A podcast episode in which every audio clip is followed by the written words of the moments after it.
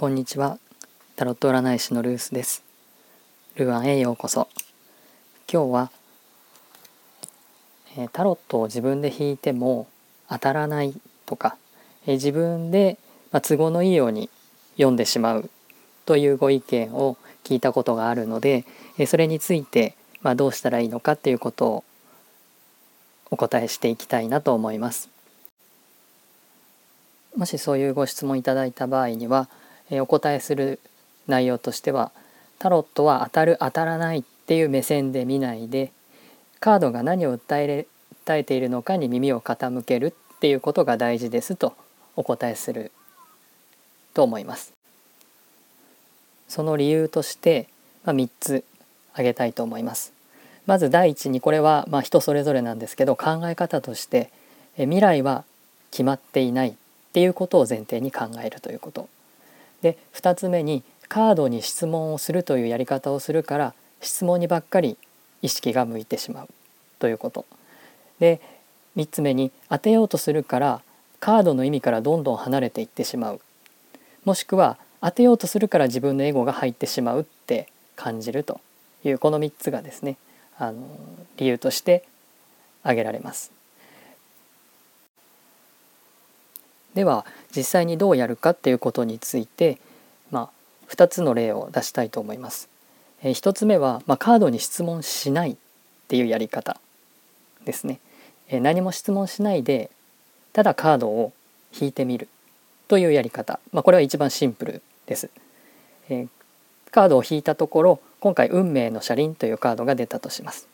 このカードの意味は人知を超えた力とか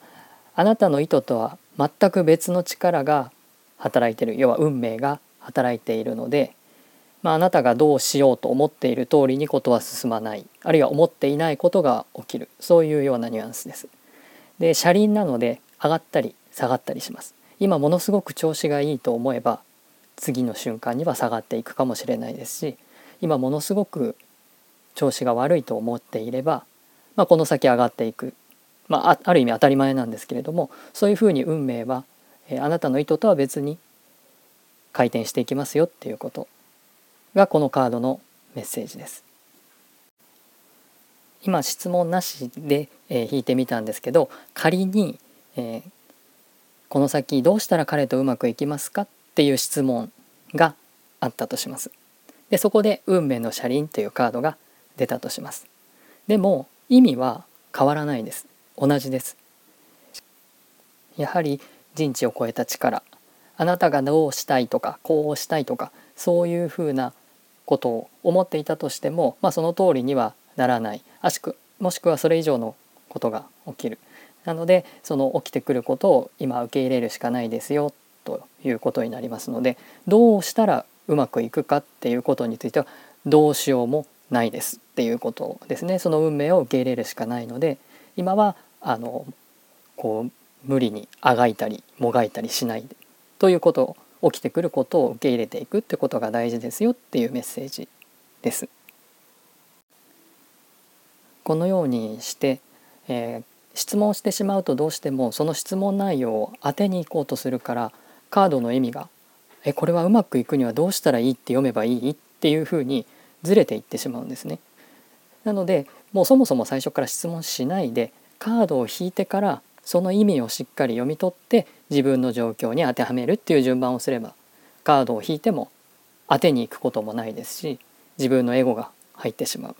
えー、いい方に読みたいっていう欲望が入ってしまうっていうことなくカードを読むことができるはずです。えー、質問してもいいです別に。ただし質問したとしても、まあ、カードを引いた時に出たそのカードについて一旦質問を離れてそのカードの意味を読み取った上で、まあ、もう一回重ねてみるっていう順番にすることによって質問に引っ張られるっていうことは防げるんではないかなというふうに思います。その意味を最重要なものとしてその質問はその次に来るものっていう順番に捉えていただくといいのかなと思います。今回のように運命の車輪の場合はそもそもその質問自体を全否定するような回答にあのなってしまっていると思います。なので質問を絶対視してしまうとカードの意味を歪めてしまうんですけどそもそもカードの意味を、まあ、絶対視というかですね最重要と考えることによって質問自体が違ってるよっていうこともあるんだっていう風な考え方にしていただくといいと思います。タロットの場合考え方によりますけど質問に絶対答えなくてはいけないっていう視点をそもそもあの持たないで、えー、私はやっています。カードのメッセージをまず最重要に考えてそのカードのメッセージによって質問が否定されることもあるんだっていう考え方をしています。はい、これはまああの人それぞれなので強制するものではないんですけどあのそういうやり方をすることによって意味を大事にしたいなと考えています。で最後に、まあ、未来は決まっていないっていうことをお伝えしたのでそれを補足すると、まあ、すでにドラえもんのように、えー、作られた未来というものがあって、えー、それをタロットカードから覗き見るようなスタンスっていうのはあの私自身は取っていないです。未来は今ここをどうするかによって変えていくことができるというふうに考えているのでタロットをリーディングする時には今どうするのかっていうことを主眼にあのお答えをしています。もう未来はこういうふうに決まっていますからどうしようもないですよっていうスタンスには立ってないということです。これについても考え方はそれぞれだと思いますので、まあ、こういう考え方もあるんだというふうに、えー、ご参考にしていただければと思います。